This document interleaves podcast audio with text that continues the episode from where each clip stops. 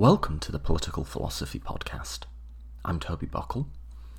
In this week's episode, I'll be discussing the ethics and ethical costs of the beauty ideal with Professor Heather Widdows, and we'll talk both about the good and the bad that comes from our ideas of beauty, and also how those concerns match with or don't match with traditional liberal ways of thinking about choice.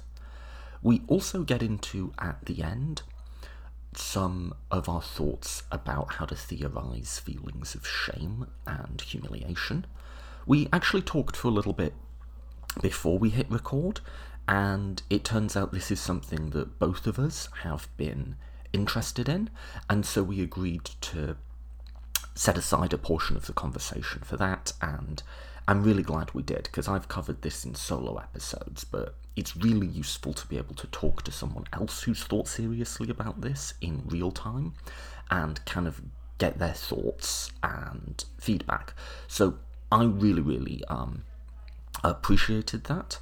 And um, I think in general, both on the shame and humiliation side and also on um, the sort of ethical ideal of beauty side, um, Professor Widdows was just a really fantastic, well qualified uh, guest for this, um, who, if you haven't heard of her work before, I'm excited for you to get acquainted with it here. So, uh, Professor Widdows is the John Ferguson Professor of Global Ethics and the Deputy Pro Vice Chancellor for Research Impact at Birmingham University. In this role, she seeks to support and extend the impact of Birmingham's research across policy, cultural, and industrial sectors. Her track record shows her commitment to public engagement and work with policymakers, and she served as a member of the UK Biobank Ethics and Governance Council, the Philosophy REF panel, and is currently a member of the Nuffield Council on Bioethics. She's currently working on the increasing demands of beauty, in which she examines in her latest book, Perfect Me Beauty as an Ethical Ideal, and her ongoing research into A Duty to Be Beautiful. She co runs the Beauty Demands blog, a research network addressing the changing requirements of beauty, and has founded the Everyday Lookism campaign, which is um, something we talk about a bit in this interview. Uh, prior to this project, she's ran multidisciplinary grants on property regulation in European science, ethics, and law, the ethics of governance of human tissue, and collaborated on grants on terrorism and trust. So, I think you'll agree, a really, really fantastic guest who I was lucky to get some time with to talk with, uh, both about her primary work and some other areas of, uh, of um, mutual interest. Just before we get started, as always, big thank you to everyone who sponsors the podcast on Patreon. So, as you may well know, we do not do any paid advertisements on this show. We have no sponsors, no institutional backers. All of the costs associated with this podcast are covered voluntarily by listeners. So I've been saying if you like this show, consider a suggested donation of $2 an episode. So, if the episode you're about to listen to is as valuable to you as a cup of coffee, then consider sponsoring it on that basis. That's very easy to set up and to manage on patreon.com stroke political philosophy podcast, patreon.com stroke political philosophy podcast if you're not able to financially support, and I know there's certainly a lot of people in um, difficult circumstances now through no fault of their own, um, then absolutely no worries. The whole point of this setup is anyone can listen for free, but if you would like to help the show but can't do so financially, just sharing it or recommending it to friends is also a really, really powerful way that you can support it. And the more shares we get, and the more sort of social media buzz that we get, and the more followers that we get, the more that enables me to continue to book really like world class guests. I think some of the people, I was going to say some of the people I've been talking to recently, but a lot of the guests I've had on for a while now are really like world leading authorities on these topics. And while in general academics are generous with their time, being able to tell people you'll reach this many listeners, or them being able to see that, you know, we have a social media presence and stuff, really just does help to um, continue to get really, really high quality guests. So, sharing our stuff, commenting online, recommending to friends um, helps support the show, um, but it also helps make the show better.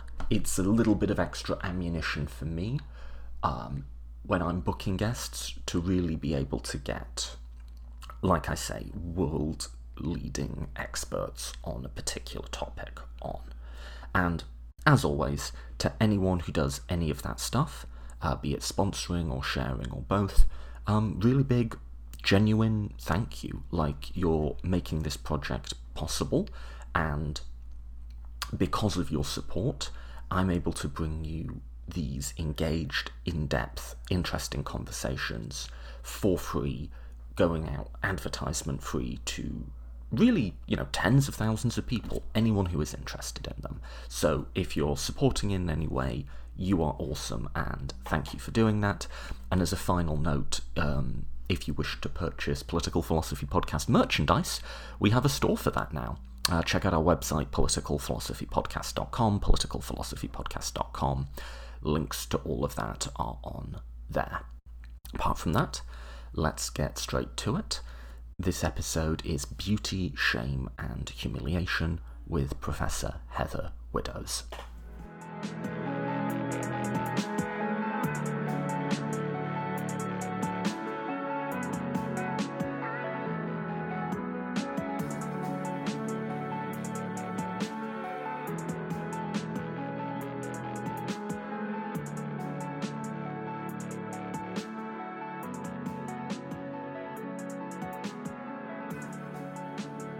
I am joined today by Professor Heather Widdows. Professor, thanks so much for coming on today. My pleasure. Thank you for having me. So, for listeners who haven't heard of you before, um, what do you do? What do you like to read and write and teach and think about?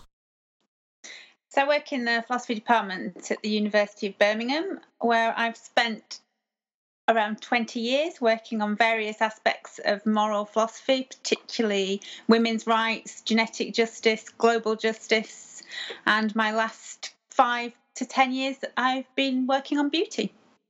How did you um, how did you get into beauty as a topic? Um, I'm not at all saying it's not important. I'm saying it's not one of the most centrally studied topics in moral philosophy, right? So how did how did you come onto that as an area of specialization? Right. So when you think about global justice, then you don't automatically think of beauty as your number one topic, do you? No, for sure. And quite a few people did say to me, Gosh, how have you ended up working on this and stopped working on all those important issues of poverty and body part sale? And I guess my answer to that is the more you look at this, the more you realize that it is an issue of justice too. It's definitely not a rich problem only. So some of the poorest women in the world, not only do they engage in beauty, but arguably they have to engage in it more. And um, to give examples, so I was at a different um, conference. I was at a global justice and development conference, and one of the development workers I met there started talking to me about women swapping their antiretrovirals in the poorest places in the world for skin lightening cream. And um, I found those kind of stories repeated everywhere. So the more you look, the more you see that, in fact, beauty is an issue of justice too. And it's one that's increasingly dominant, especially the younger you are, the more you fall in selfie culture and visual culture. Beauty is truly defining like so many issues of who we are, what we can be, and what we can do. And if that's not an issue of justice, I don't know what is. Okay. Um, what's give me the fifty thousand yard view? What are the central claims you want to make about what beauty is and what work for good or ill it's doing in the world? Cool. So I make um, four main arguments about beauty in, Imperfect Me. The first one, which is the one that, as the moral philosopher, is the piece that I bring to the party that none of the other disciplines do, is about the ethical nature of the beauty ideal. Um, morality is all over beauty when you start looking at it. You know, things like, oh, you're worth it, you let yourself go, you deserve it. It's quite hard to get away from the moral tone of beauty language. I don't think it's there by accident. So the one of the the main claim I bring out in Perfect Me is that part of what's going on is that we have beauty functioning very much as an ethical ideal, by which I mean very similar things to the things that other people mean by ethical ideals. The value framework against which we judge ourselves and others good and bad, succeeding or failing. And I make the claim that that's actually something very new, right? That's not how we used to um, view ourselves, which is the second argument of, of Perfect Me, that in a very real way, what we think of ourselves has shifted to the body, both as a proxy for values and character, but then also sometimes as a collapsing such that it really is a vice to let yourself go, and that that's becoming increasingly dominant. Um, a third argument is about the scope of the beauty ideal, that we've never before had a global beauty ideal, and that's really significant because it changes practices from adornment practices or beautifying practices into things that are like health or hygiene practices necessary to be normal. So it allows the demands of beauty to rise, but rise in a kind of stealthy way where you hardly notice. So I, I talk about it being a greedy ideal. So it gradually sucks more into it, and yet in a way that it's quite hard to call out. And then that's the second lot of arguments in the books that very many of the ways that we've explained beauty in the past, that it's gender exploitation or the kind of debate between on the one side it's coercion, on the other side it's pure choice, right? None of these work very well to explain what's going on now. So that even though when I started writing Perfect Me or thinking about writing it, I thought I'd be reviving a lot of those second wave feminist arguments and updating them, actually when you start looking very closely at the evidence, the evidence from the medic, medics, from the psychologists, from the sociologists, and you start listening to the lived experience of young women and men, it's quite hard to make those arguments run in the ways that they used to. So I end up making a very different argument that, in fact, as it becomes more of an ethical ideal, less of those things hold, and we need to look much more closely at what's going on and come up with other theoretical frameworks to explain it. Could you give me a sort of concrete case of um, a sort of second wave way of looking at it that like doesn't hold in light of um, the the say the first claim you made about the functioning of beauty as an ethical ideal? Like, what what what, what do you have in mind when you say it does that the old frameworks don't hold? I think the old frameworks don't hold. Um, so one example would be you claim that, that beauty is just something that's done um, as a form of gender exploitation. So key to that claim there, um, and to any exploitation claim, right? The, the way that that argument is structured works around a need for a hierarchy, a asymmetry, some difference in power between the exploited group and the exploited group, right? So classically, you'd say about beauty that uh, it's something that men don't have to do, but women do have to do, and then it's a kind of double whammy. So um, women have to do it; so they have to learn this incredibly large skill set, but then it's a belittled and subservient skill set because it's a trivial sub skill set. So it's a kind of double whammy. Men don't have to do it, and yet it's actually very demanding. But even when women do it, they are belittled and trivialized for doing it. So that's your, your, general way it works. But when you look at what's happening to beauty, you find that um, appearance is becoming more demanding across demographics right so up and down the power hierarchies everybody's doing more. So if i was if i was uh, giving a soundbite to a journalist about this i would i would say things like well you know um, the footballer's wife might be doing more than her mother did a generation ago but the footballer's doing more too. And and that holds across. So i'm not saying by any means that there are no gender differences. There are all kinds of gender differences. But on this one axis of doing body work we're all doing more body work and we're all being judged for it more.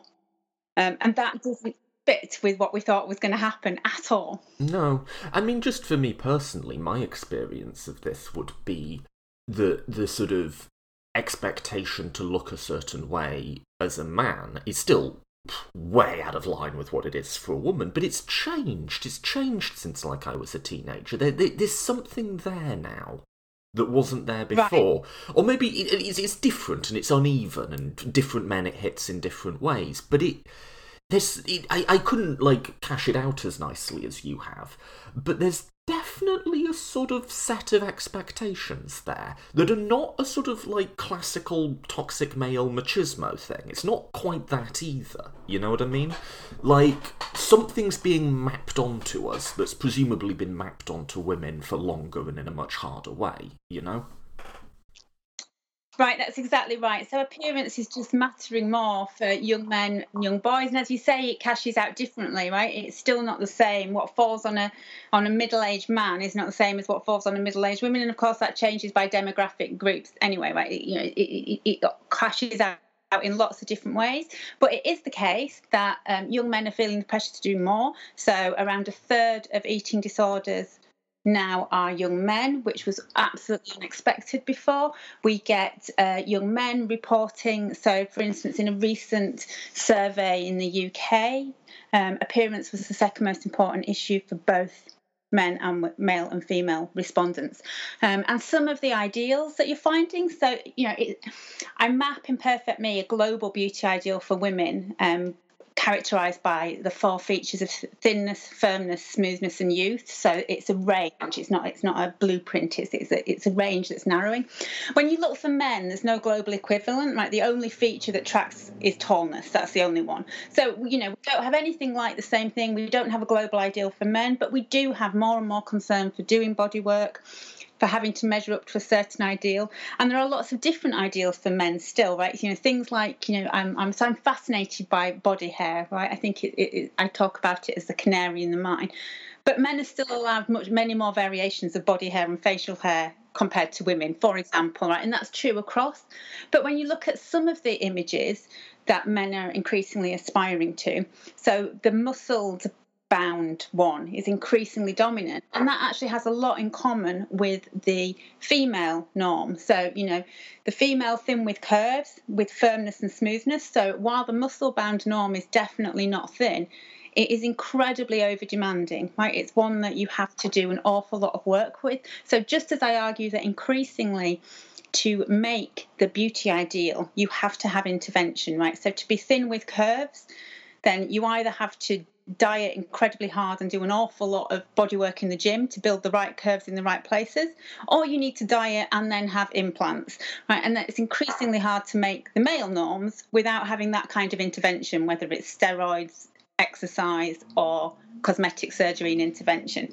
So increasingly, we end up in this place where you have to have stuff done to make the ideal at the top and at the bottom, you have to have stuff done just to be no- normal. And that's my kind of fascination with things like body hair. So if you look back, not many generations, you will find that um, body hair is much more acceptable in various kinds of ways. And it's certainly not seen as abnormal or unnatural, right? Whereas now we can talk about body hair. Um, often people will say things like, "Oh, yuck." Well, you know, women can do what they want with their bodies, but if I was in a changing room and I saw a woman with leg hair or under her arm hair, I might stand ten feet away from them right? So there's this kind of interesting norm, like in the same breath, right? Women know that you, you're not supposed to say things about other people's bodies. You're not supposed to tell people what to do because it's all down to individual choice, right? But on the other hand, they're moralizing it and finding it disgusting and dirty. And of course, this is body hair, right? It's the opposite of that. It, it's actually unnatural not to have body hair if we're strictly speaking, talking. And yet you can't even see that practice for many women now. They no longer think of that as beautifying. They think of that as health or hygiene just to be normal. And you see that flip happening with all kinds of beauty practices as gradually more and more is required to be normal. So I'm, I'm is, like, is there any health or hygiene reason? I'm, I'm, to think that there's any particular health costs to body hair because presumably if they there are they go for men as much as women, right? If if like well, shape. Sorry. Yeah, no, the opposite true. Um, no, sorry, sorry, I'm getting carried away. That there, um, there, there are health costs to removing your body hair. Right. Um, so there's all kinds of, of um, you know, so if you overpluck, um, there's all kinds of issues about um, uh, having uh, infections, um, ingrowing hairs, blocked hairs. We have all kinds of burns from laser treatments. Um, and of course, pubic hair, particularly, um, has a role in uh, ensuring uh, temperatures and hygienes and things are kept. So, in fact, we have the opposite, right? We, it's more likely that you damage your health by overplucking. Um, and completely anecdotally, um, I have um, I have very strange dinner conversations, um, but um, I have been told um, that the more you the more you remove pubic hair and the older you get, the more prone skin is to tearing. Right, so that's completely anecdotal because I happened to be at a, a, dinner party and talking to somebody who was a beautician who started. So there's no um, I don't have a great amount of empirical research for that, but it would seem likely that in fact removing body hair probably doesn't add to your health status. And if you look at various other things that are switching there, so um, yeah, I'm quite interested in large pores, right? Because we're increasingly told if you if you walk down a, a chemist or pharmacist and look at what your beauty creams promise you. They promise you all kinds of high tech stuff. And again, this is about the smoothness, the second feature. You know, so they will do things like erase and resurface and, and, and things that are more fitting to a construction site than to human skin. But they will not just right smooth and moisturize your face, they will erase wrinkles, lighten dark spots, and they will minimize your large pores. Now, this is the kind of the, the gradual heightening of what is required to be normal. So, my mother didn't know that large pores were a beauty flaw, but my daughter, she surely will. And when then when she's making up to take her selfie pictures and the kind of things that now we have to do at the moment we're in, in, in lockdown still for coronavirus. So increasingly people are doing this for Zoom or for their school classrooms where they're obsessing over having this smooth skin, which is a, a high-tech skin. It's like a technical gaze. It's the skin of HD television or a virtual culture. Human beings, when they're really looking at each other, they don't notice these flaws, but as we increasingly live in this technical gaze, we do notice these supposed flaws. And once we've seen these flaws, we can be sold stuff to them to sort them out and correct them. And so the kind of spiral continues as we gradually notice more flaws that we have to fix just to be normal. And then it isn't about beautifying or about choosing to do something creative. It's entirely about, oh my goodness, getting up to that minimal normal it's so interesting that the the um, pores one is one of my insecurities, and then again, like the, the standards put on me are probably quite trivial compared to to most women. But it is interesting. I sort of look in the mirror and I notice I've got like on my sort of nose and cheeks like really wide pores, and without anyone prompting me, without anyone shaming me, I've sort of gone and bought these various products. There's these little strips you can put across your, your nose. I don't know if you've ever seen them. And I found myself doing this, you know? Again, without really anyone having to tell me you should have to do this, like like a sort of, as philosophers would say, like a sort of social tyranny, you know? Um, before before we get to, to that, um, do you want to give, if you take all of what you've said, the the ethical ideal and the the globalizing particularly, um, we talked about some of the costs. Do you want to try and give us a sense of what the total impact, good and bad, and I'm guessing you're going to talk mostly bad, about beauty becoming ethical and beauty becoming globalized has been? Like if I'm if I'm just a pure utilitarian and I'm just saying, okay, what's the net sum of happiness that's happened here? Um, what's what what's your sort of overall um, answer to that? Okay, so I guess the first thing I want to say is that you're right. I'm very worried about the harms, but I do think that beauty is a mixed ideal, right? So compared to some of the things that I've worked on, like some of the um, body part sale things where I think it's all just terribly harmful. Um, there are some really positive things about beauty, and I do talk about it as a mixed ideal, right? It's um, it is empowering and it is devastating, right? It has all kinds of, of positive features. So I think people who say it's all harmful, right, they have they're failing just as much as those who say, oh, it's all great individual choice and creativity, right? It's not. It's neither of the two. It's definitely somewhere in the middle. Um, and the positive things about beauty, there are those kind of um, empowering, pampering things, although I think that's much less. Um, than is often made out. But there are all kinds of social connection things to do with beauty, partly because of the status that beauty has, that we don't always recognize. So, examples that I use in the book are things like sometimes the only touch that you may have that is not health or sexual is the beauty touch right it's a, it's a society sanctioned touch so if you're in an old people's home for instance the only time you may be touched in a non healthcare way is the massage from the hairdresser once a week when they wash your hair instance right so there's all kinds of very embodied things about beauty that gives us permission to do.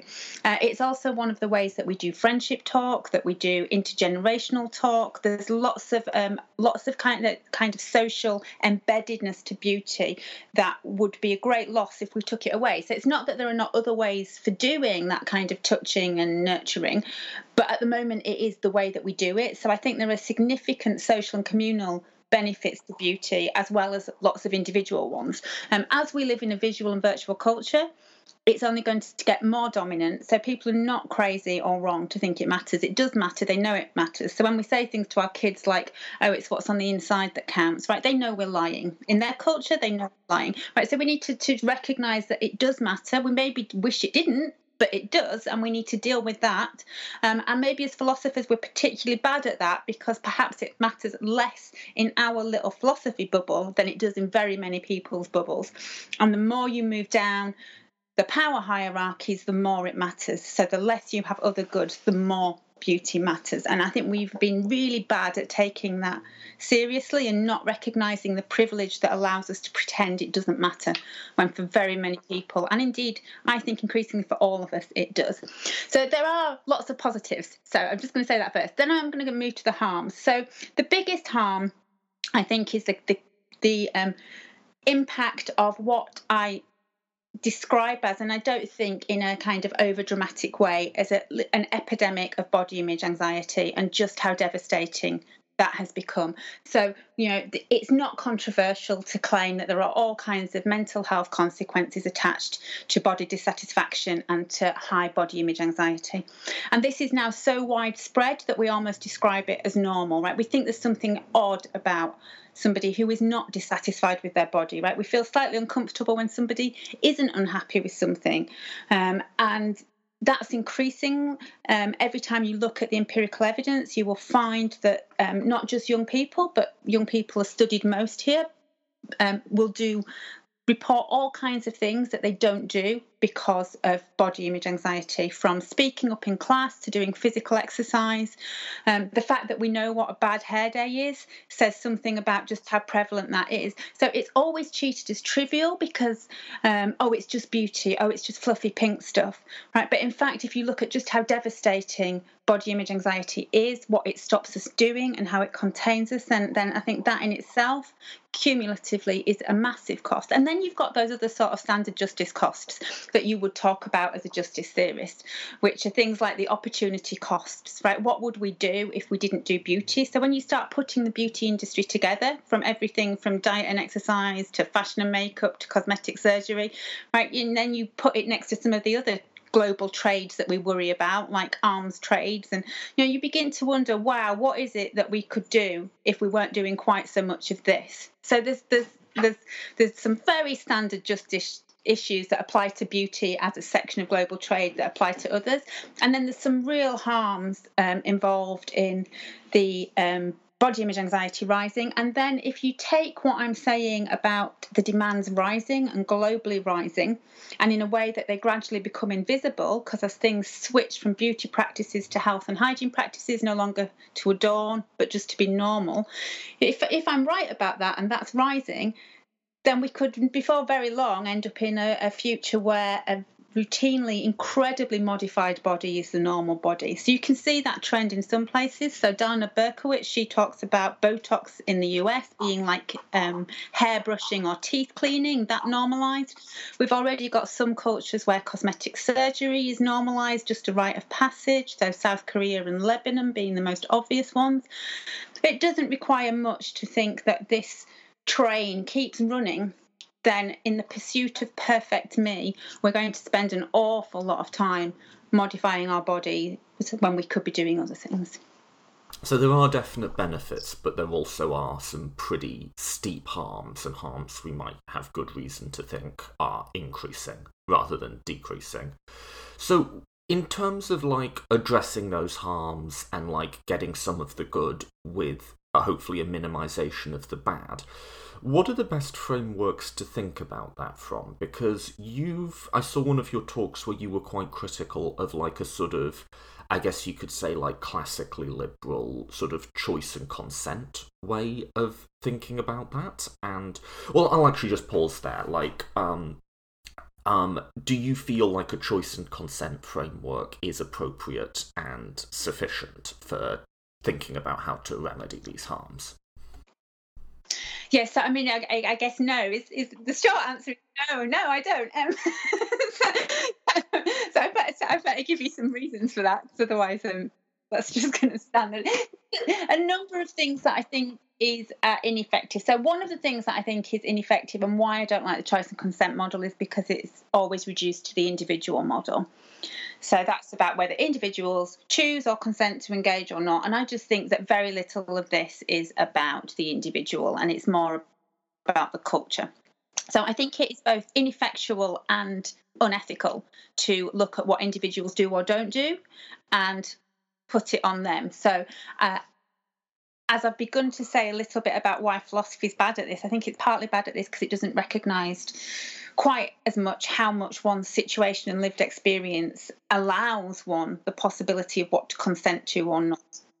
Right, so um, I think we should be looking much more at culture change um, in terms of addressing this. So, if you look at um, all kinds of people lower down some of those power hierarchies, you will often find that um, you know the notion that you suddenly will um, resist on your own is, is just a bizarre one. You know that already requires you, I think, to be in a relatively privileged community where it's completely acceptable not to engage in beauty for you not to engage, right? And so I think so much about the um, choice and consent model ignores the wider structural situations and the fact that very often this is about where one is situated, what one has a choice to do or not do. So I think it wrongly um, puts it on the individual. I think it's unethical because I think it asks uh, people in more difficult positions to do more and in ways that would be completely. Um, uh, unimaginable in their context. And I also think it doesn't work, right? It's completely ineffective. So we have been saying to people, um, you know about beauty. Oh you know this is just a way of putting you down. Just stop doing it. Just resist right? We know it doesn't work. And in fact um, completely against what um, second wave feminists were predicting. We were predicting that as women had uh, better careers more education more of our own money we would be doing less of this because we wouldn't feel the need to be capitulating more to to um, male stereotypes or I'm being a bit flippant here, but not that much. Right. And then the opposite happened, right? The more money that we have, the more independence we have, the more we do beauty. Right. And then in fact the more that men do beauty too. Right. So those frameworks, they just didn't work. So not only do I think it's unethical, because I think it falls more heavily on those further down the power hierarchies, but it's also ineffective. If you want to address the harms of beauty, then we should not start by looking at what individuals do and don't do. So if you don't do it, you know, there's this tendency to sort of feel smug and like you're outside it, right? But then those who do do it are looking at you thinking, well, why on earth aren't you doing this this thing that is that is fun, that is empowering, that you know, and and those are real lived experiences. And uh, if you're at the other side and you're doing it, you're not feeling suddenly empowered by not doing it.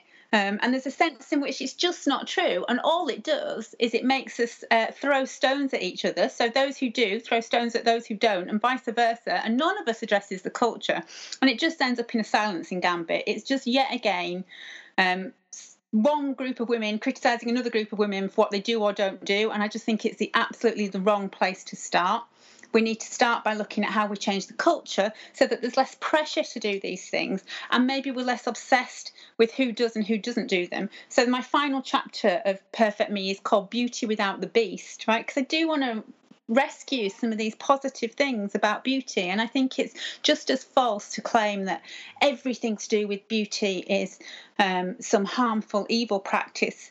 You know, just that's, you know, it seems to me that actually um, one of the things that is positive about beauty is the recognition of the body and embodied beings. And I think as philosophers, we've been very guilty at thinking that we're all, you know, the whole kind of ghosts in the machine um, image, right? As if selves are all minds. So, so I think that um, we don't want our bodies to be ourselves, right? That's a pretty poor sense of what human beings are. But nor do we want ourselves not to be embodied and not recognize those, you know, uh, truly positive bits about human beings because you know one of the problems with lockdown as we're all finding is that not seeing and touching and, and engaging with people physically has a cost right? And that has a cost because we're not just minds. So i want to get somewhere in the middle of there. So it's not all about individual choice because it doesn't all fall on the individual. It's more about the communal issue. The responses have to be communal. How do we change the culture such that it doesn't feel like this is what we have to do Okay, so I have a thought and a question, and I'll try to be as concise as I can with this, but it's sort of a it's a big thought and a big question. Um, so I prep a lot of different interviews on different areas, and occasionally I sort of find one set of thoughts bleeding into another. So I was doing a bit of work on like the history of liberalism and something I've talked to people a lot about. And I think there's sort of been like a hollowing out of liberalism um, to the point where it all reduces to individuality, or it's all just a sort of like thin negative liberty, or like it's all just, even on the left, sort of like quite shallow universalism where it's like, you know, don't discriminate in job interviews and stuff, which is fine as it goes. I'm just saying it feels. Whereas, if I go back to, say, John Stuart Mill, everyone remembers the harm principle, but in On Liberty, about half of that book is about social thoughts and opinions and how modes of being, a quote, a tyranny that constrains the very soul, can be just as prohibitive of a true sort of autonomous freedom as laws and regulations. And there was a quote that came back to me um, uh, from that book that I thought matched this perfectly. He says the narrow little boxes human personalities are forced to confine themselves in um, sort of, I'm paraphrasing here, but to spare them the trouble of doing the work of building their own character. And I just sort of wonder if Mill was around today. It's always a bit sketchy to talk about what a historical figure would think. But I, th- I mean, just from my interpretation, a globalized beauty ideal that is one thing, or sort of one set of things, and is quite geared towards whiteness above a lot of other things, is quite geared towards something that is maybe not really natural. I think that's type one for what Mill's talking about, of like one of those narrow little boxes, right? And it, does seem like that broader sort of liberalism that um, I think you can find in other thinkers of that period that, yes, has individuality and choice, but it's individuality that occurs within a social context and can be either supported or constrained by a social context. That second half has just really receded in prominence in more modern liberalisms. Like, you don't find Rawls talking about that stuff very much, you know, or something. They certainly wouldn't find, like, Hayek or someone like that talking about that stuff. So that's my thought. My question is when we talk about the inadequacies of choice and consent models as we currently talk about them and practice them. Are we talking about a failure of a particular type of liberalism or a failure of where liberalism has gone in the modern world? Or are we talking about a failure of liberalism as a model of thinking?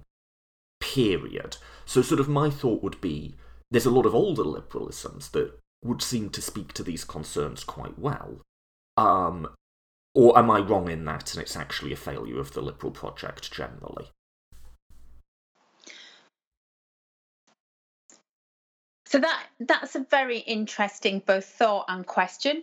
Uh, if I go back to the thought first, I do think that we have an incredibly thin version of liberalism that is almost such a caricature. It's not liberalism, right? And that's just a way of, I think, window dressing, very unethical things and very harmful practices, but in a way where we can't criticise them because they've been chosen. So um, throughout my work, whether it's on you know genetics or body part sale or you know my women's rights stuff i'm always talking about thin models of choice and consent and how they are hiding unethical practice so you can see this most clearly i think in medical ethics where effectively we have got to the point where the fact that somebody has chosen something and consented is seen as the only thing that matters. So I talk about, um, you know, that choice and consent is not fairy dust.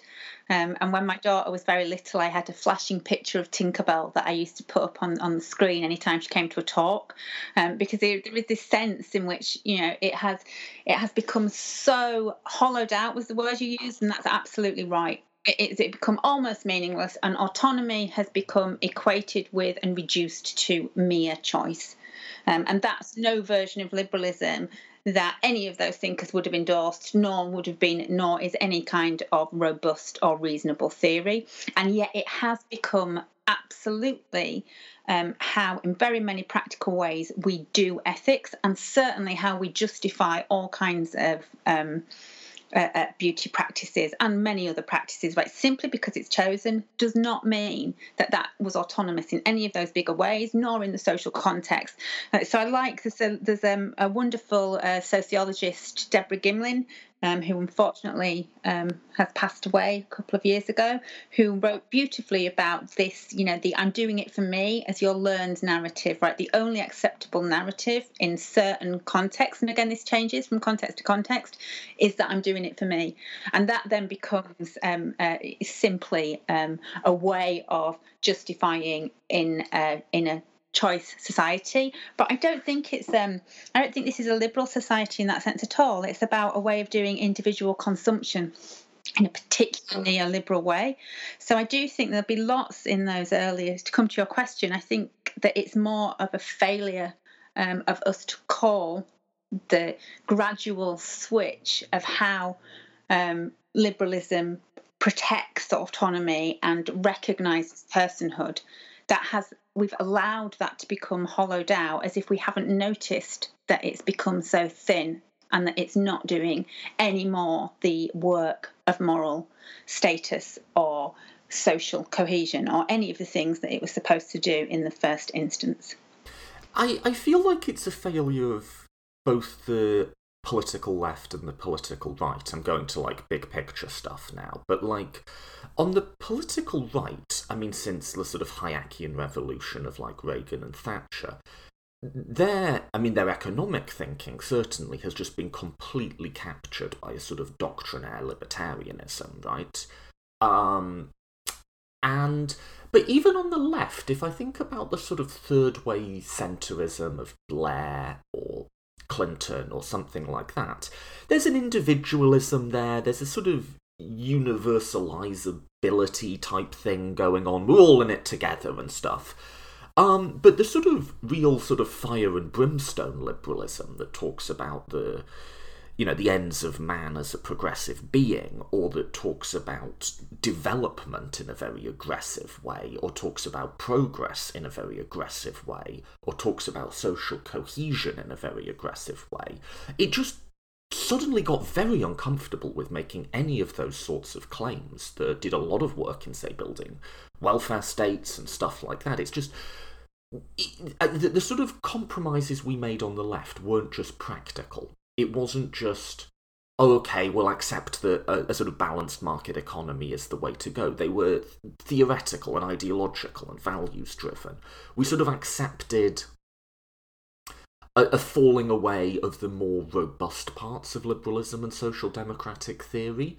And I don't think it's an accident we've been less successful in changing the world since that happened. I don't know. That was an editorial comment. I think I think that could be well true. I think I think we gave up. We we we, we gave up our ideology. Um, we bought the individualism and not uh, not a, a, not an individualism of a collective of individuals, but I think we bought the libertarian individualism that says no matter what you choose is fine. right? And somehow we bought the next bit of that thought, which is the bit that I think is false, that because you choose it, we can say anything about the nature of that choice, right? That choice in itself matters in a way that that that those who were promoting the welfare state and building communities in which individuals could flourish in never believed, right? You know, the notion that choice matters purely on its own as choice rather than it matters what the content of that choice is and whether those choices are are um, are, are things that will deliver whether they will make you flourish they are good choices to have right? That that bit disappeared right? And we and we we didn't fight that. We just accepted that claim that oh because somebody's chosen it that in itself is valuable. And that that was a very very strange thing for the left to accept. And somehow we are struggling to name it let alone undo it. And that's yeah. when my philosophy starts blurring into my activism. So let's let's move through to that because I can put it much more simply. Um, what got lost was the thought that choice, because in Mill he's very explicit. Choice can be constrained by political power structures, and choice can be constrained by prevailing modes of opinion, and like what society finds acceptable or unacceptable. So he's not giving up on choice. It's just a richer conception, yeah. and I think in modern philosophy not not all of it, definitely in like feminist theory and stuff, but like that sense of like the central importance of like social modes of opinion has just disappeared. So this this brings me through to the next bit, which is like what should philosophy be concerning itself with? And what should it be thinking about and doing? Because you know i'm host political philosophy podcast. There's an there's a very easy out there, which is it's political philosophy, so it's about philosophizing about formal political structures, and that feels like a bit of a there's a trapdoor beneath that answer. Um, so anyway, that was. Let me go back to you. What should, in in light of that conversation, what should philosophy be doing and focusing on? Right. So I I think um, philosophy should be focusing on making the world better, right? It, it seems to me there's no point being a, a, moral and political philosopher if you don't want to make the world better. Now, there's obviously all kinds of dangers in that, but the notion that we should study these things without a passionate commitment to doing things with what we study, I, I find very bizarre. So I have always been involved in in policy stuff, in activism, um, and I see that as as wholly connected to my intellectual passions. Right, it's not for nothing that I write about women's rights and bodies. Um, it, you know, I, and I I cannot imagine. So I have lots of respect for very many of my colleagues who do very very different types of philosophy. Um you know so i have a, a, colleague who works on time travel travel and i have been to many papers on things as, as um obscure as time traveling bricks right? And I, I don't expect you know that to have quite the same um application to actually getting involved. But i think that if i stopped my philosophy at the writing of the article or the book and didn't go on to try and do the changing of the policy agenda or the activism to change individual lives, then I would not be doing what I should be doing. So, what do you do? Do you want to tell us a bit about some of your activism and what you've been trying to achieve? So uh, so I've done all kinds of stuff. So um, gradually over the uh, many years, I have been on all kinds of policy, um, ethics and governance committees, from UK Biobank to I recently finished um, a full six years uh, on the Nuffield Council on Bioethics, which is kind of the UK's equivalent to a national ethics committee.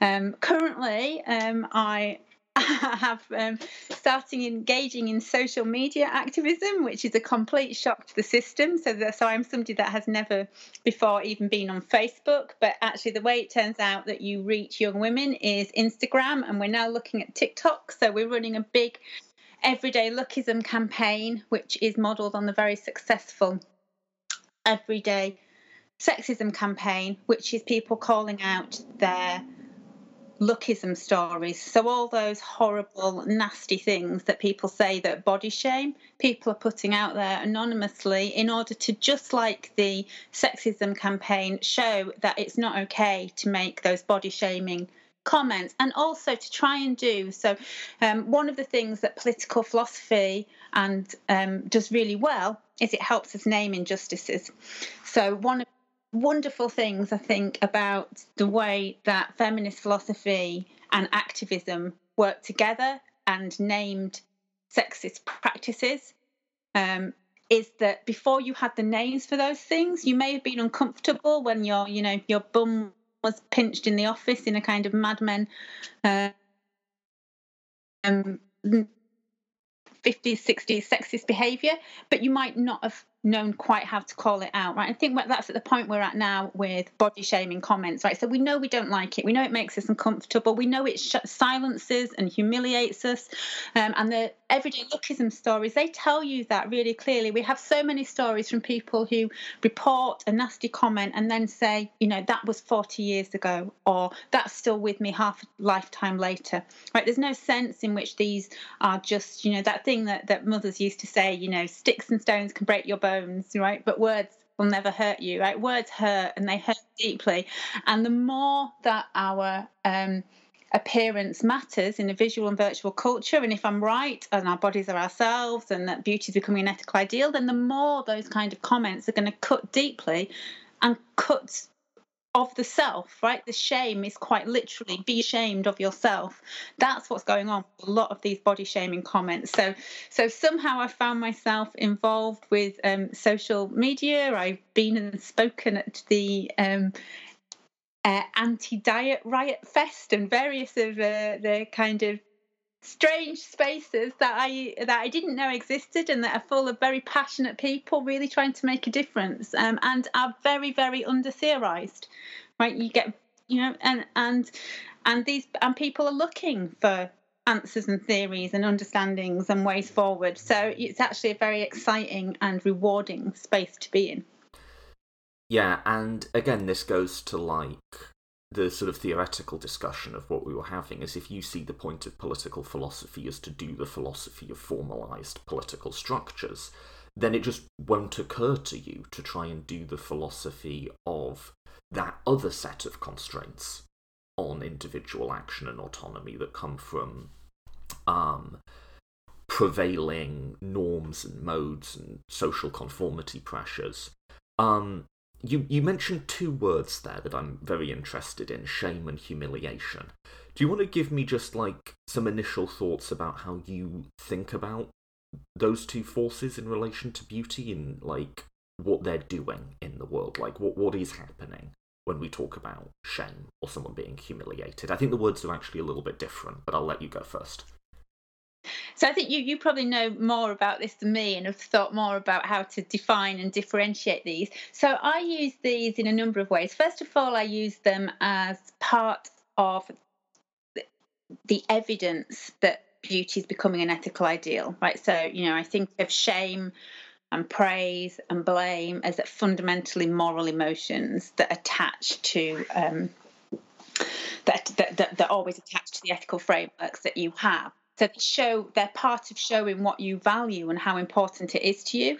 So i use the rise in body shame as opposed to other kinds of shame as partly proof that's some of what's going on. So the kind of guilt that you might feel at being called out for being badly dressed or being um, fat shamed are more similar to what previous generations might have felt for being accused of being not honourable or a liar or you know things that that you know there's a there's a there's a, a, weightiness to it as things tip from being a, a prudential value or a, a, some other kind of um, element that, that is part of what makes life go well but it's not fundamental it's not defining of you.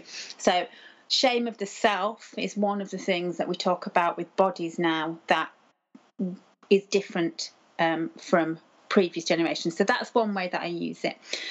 And then the other way that I've used it is much more in this very practical way as I looked for ways in which to do some kind of culture change because Perfect Me finishes at the point where you're looking for ways in which, okay, so if we're not going to do this calling out individuals for what they do and don't do because it doesn't work for all the reasons I've talked about and it's unethical and actually ultimately it's shaming too, what do we do? So, one of the things that we have done is ended up in this place where what we're trying to address is the the shame that surrounds this. So, one of the ways that you can take the heat down almost and therefore hopefully create a better culture is to um, point out the um, completely unhelpful, negative, and destructive work that shame does, right? Shame. So, this is where I'd be interested to see what you want to say about the difference between shame and humiliation, because I think part of the shaming is directly to humiliate, is to pull somebody down, is to make them um,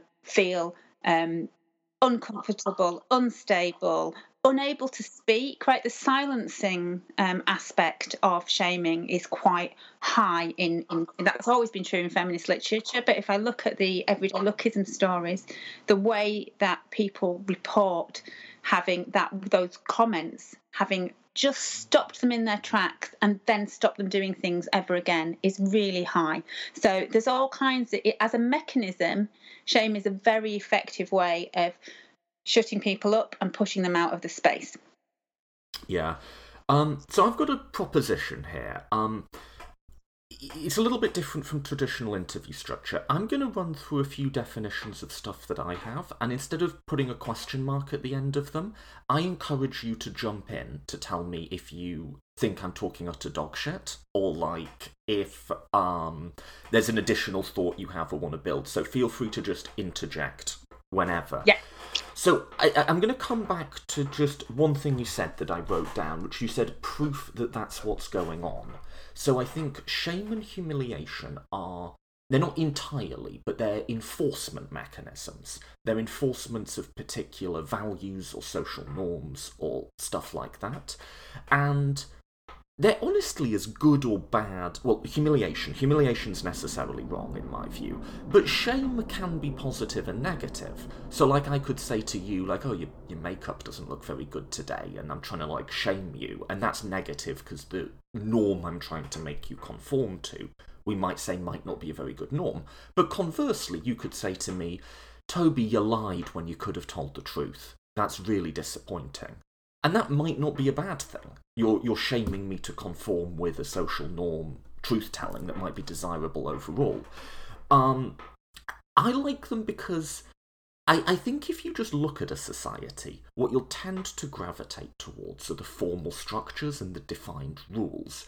Whereas, and it's a bit like looking at a building through a photograph, and then you do like a heat scan of it. Shame is like the heat scan. If you look at just what are the rules, you'll get one picture. But then if you look at like what are the norms that regular people actually feel the need to enforce in their day to day lives, you'll get another. So if you just look at the legal norms and rules of our society, there's not much there to suggest that it's a patriarchal one, right? All sorts of equality before the law, all of that. But then if you look at how people use shame, you get a very different picture of the underlying values of that society, and that could go for quite a number of categories, actually. It wouldn't just be gender, you could also bring race, sexuality, class, stuff like that into it as well. Um, I think humiliation is something a little bit more specific, in that humiliation relates directly to power. And so I define humiliation as the use of dominating power, understood in a sort of Republican way is arbitrary and unaccountable, the use of dominating power such that the existence of that dominating power is obvious and undeniable. If I make you do something that you would have never have done otherwise, that is to humiliate you. Um, so if I make um, a homeless man dance for me, in order to get his $10 that he needs to eat. I'm doing that to show that I'm in a position of power. Or, conversely, you could have shame, where, um, let's talk about it in the beauty case, where someone says, oh, your makeup doesn't look good, whatever, but then say you've got a bunch of high school girls who are ridiculing and bullying um, um, uh, one of their, their friends for the way she looks, well, that then becomes humiliation because she would never otherwise put up with that if she had the power to stop it. And so, just as shame is like your heat ray for social norms, humiliation is your heat ray, your x ray, whatever, for power imbalances. And humiliation, where acts of humiliation occur, which is essentially the public destruction of our status claims. It's it's showing that someone is powerless. Um, where that occurs, that's like a scan of our society to show us where power relations have gone wrong.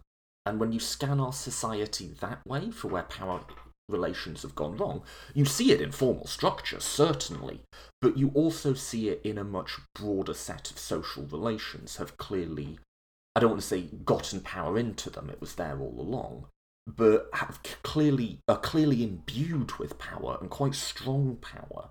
And they both point to both analytic and diagnostic tools. They both point to like ways of seeing what's going on, but also seeing what's wrong and what needs addressing. So I'll pause there. That's sort of how I begin to think about those two concepts.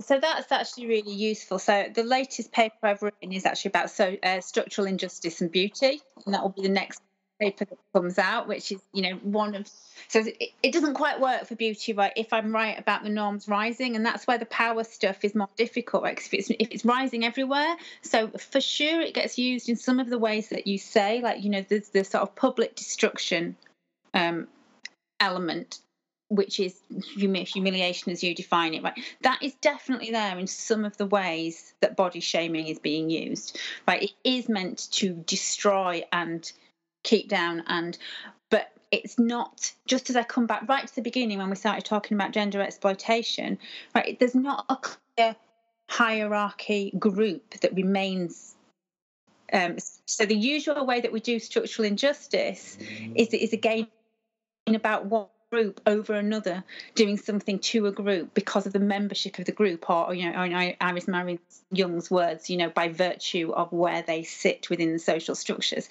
And with beauty it's really hard to see that because people move through that and almost anybody can have that ability to humiliate almost irrespective of where they are in the normal social hierarchy. And sometimes beauty unsettles that social hierarchy, which is one of the ways that some anthropologists think it's all this positive stuff. I don't think it is that, but it is it is doing some of that. So in the way you describe it, I think we'd probably nearly not nearly always be talking about shame rather than humiliation. But there are particular acts of um, assertion of power that do seem to fit your definition of humiliation.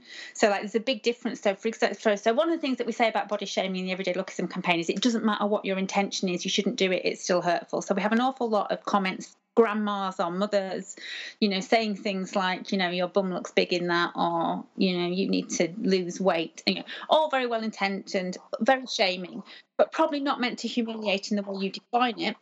Then we do have examples very similar to the one that you describe of a group of teenage girls, you know, where the aim is to utterly destroy um, and and to show power within. You know, so for instance, things like you know, recounting, you know, um, a girl walking into a canteen and, you know, one of the one of the girls in the dining room standing up and saying, you know, uh, surely you don't need to eat that. You're fat enough already, and um, it's not going to help your skin, is it? Right? You know, that's that's what that's that's doing, and those are the kind of stories that stay, and that that looks to be humiliation on your definition, I would think. But there's a grey area, I think. There's definitely like, I mean, whenever you try and do definitions, you're always going to be like drawing a circle around just this blurry amorphous mass, right? And there's always going to be border cases. Yes, I think one of the criticisms of my account of humiliation is that it's very restrictive. Like the vast majority of what you're talking about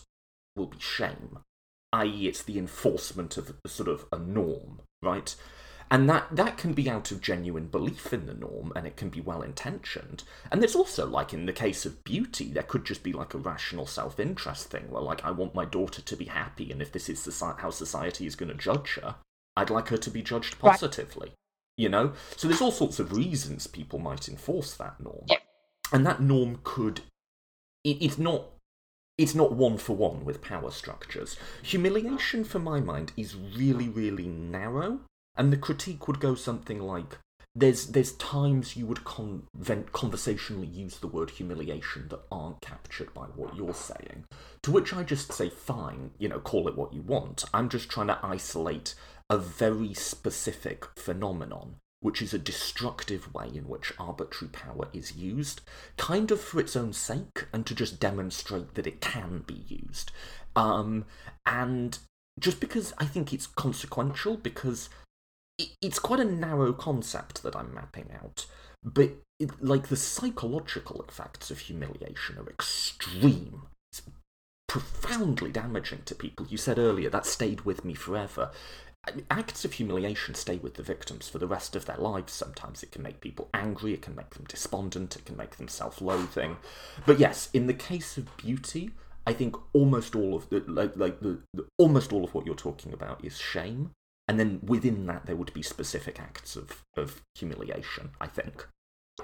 I think that i think that's probably right. I also think the fact that can be humiliated i think in the extremely destructive way that you're talking about with you know anger and self-loathing state i think that the fact that we have any accounts of that does show how important our bodies and appearance have become. It's all, it's all, it's almost amazing if you were to go back a few generations to imagine that amount of self destruction from it's about not measuring up in the appearance stakes. Yeah, which goes to what we've both said about like the use of this as like a detection mechanism.